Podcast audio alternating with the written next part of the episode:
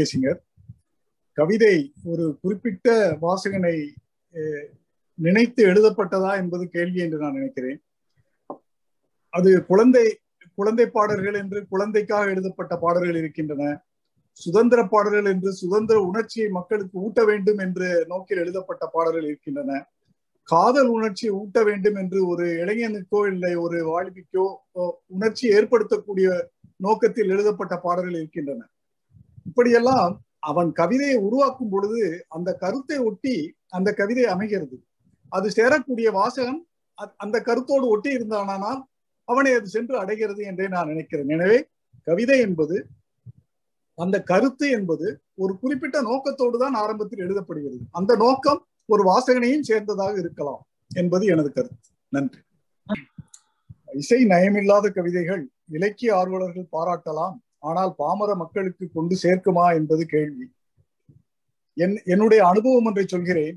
நான் உயர்நிலைப் பள்ளியில் படித்துக் கொண்டிருந்த பொழுது, அப்பொழுது வானொலியிலே கவியரங்கங்கள் நடைபெறும். கலைஞர் கருணாநிதி அவர்கள் தலைமையிலே புத்தாண்டு கவியரங்கங்கள் எல்லாம் நடைபெறும்.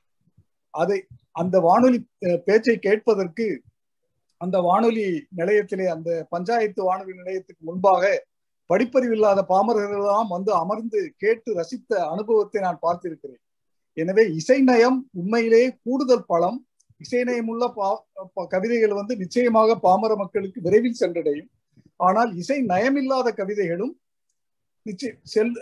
சொல்பவர்கள் சொன்னால், சுவைபட சொன்னால் சென்று அடையும் என்பதே எனது கருத்து. நன்றி. ஒரு கவிதை வாசகனுக்கு எதையேனும் தந்துதான் ஆக வேண்டுமா என்ற கேள்வியை நான் இரண்டு பார்வைகளை பார்க்கிறேன். ஒன்று கவிஞனின் பார்வையில், மற்றொன்று வாசகனின் பார்வையில். கவிஞனின் பார்வையில் ஒரு கவிதை எழுதுகின்ற கவிஞன் அவனுடைய உணர்ச்சி வெளிப்பாட்டை வெளிப்படுத்துகிறான். அது சில வாசகர்களுக்கு சென்று சேரும், சில வாசகர்களுக்கு சென்று சேராது. அந்த நோக்கத்தில் அவன் எழுதுவதில்லை. அதே சமயத்தில் சில கவிஞர்கள், நான் முன்பே சொல்லியது போல, குழந்தை பாடல்கள், காதல் பாடல்கள் என்று சில வாசகர்களை குறித்து எழுதுவதும் உண்டு.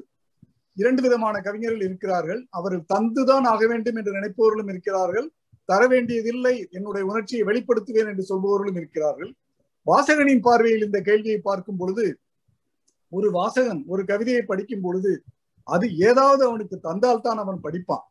அந்த கவிதை மூலம் அவனுக்கு ஏதாவது புரிந்தால்தான், தெரிந்தால்தான் அவனுக்கு அந்த கவிதையில ஆர்வம் வரும். எனவே வாசகனின் பார்வையில் கவிதை ஒரு வாசகனுக்கு எதையாவது தந்துதான் ஆக வேண்டும். கவிஞனின் பார்வையில் இரண்டு விதமான போக்குள்ள கவிஞர்களும் இருக்கிறார்கள். நன்றி, வணக்கம்.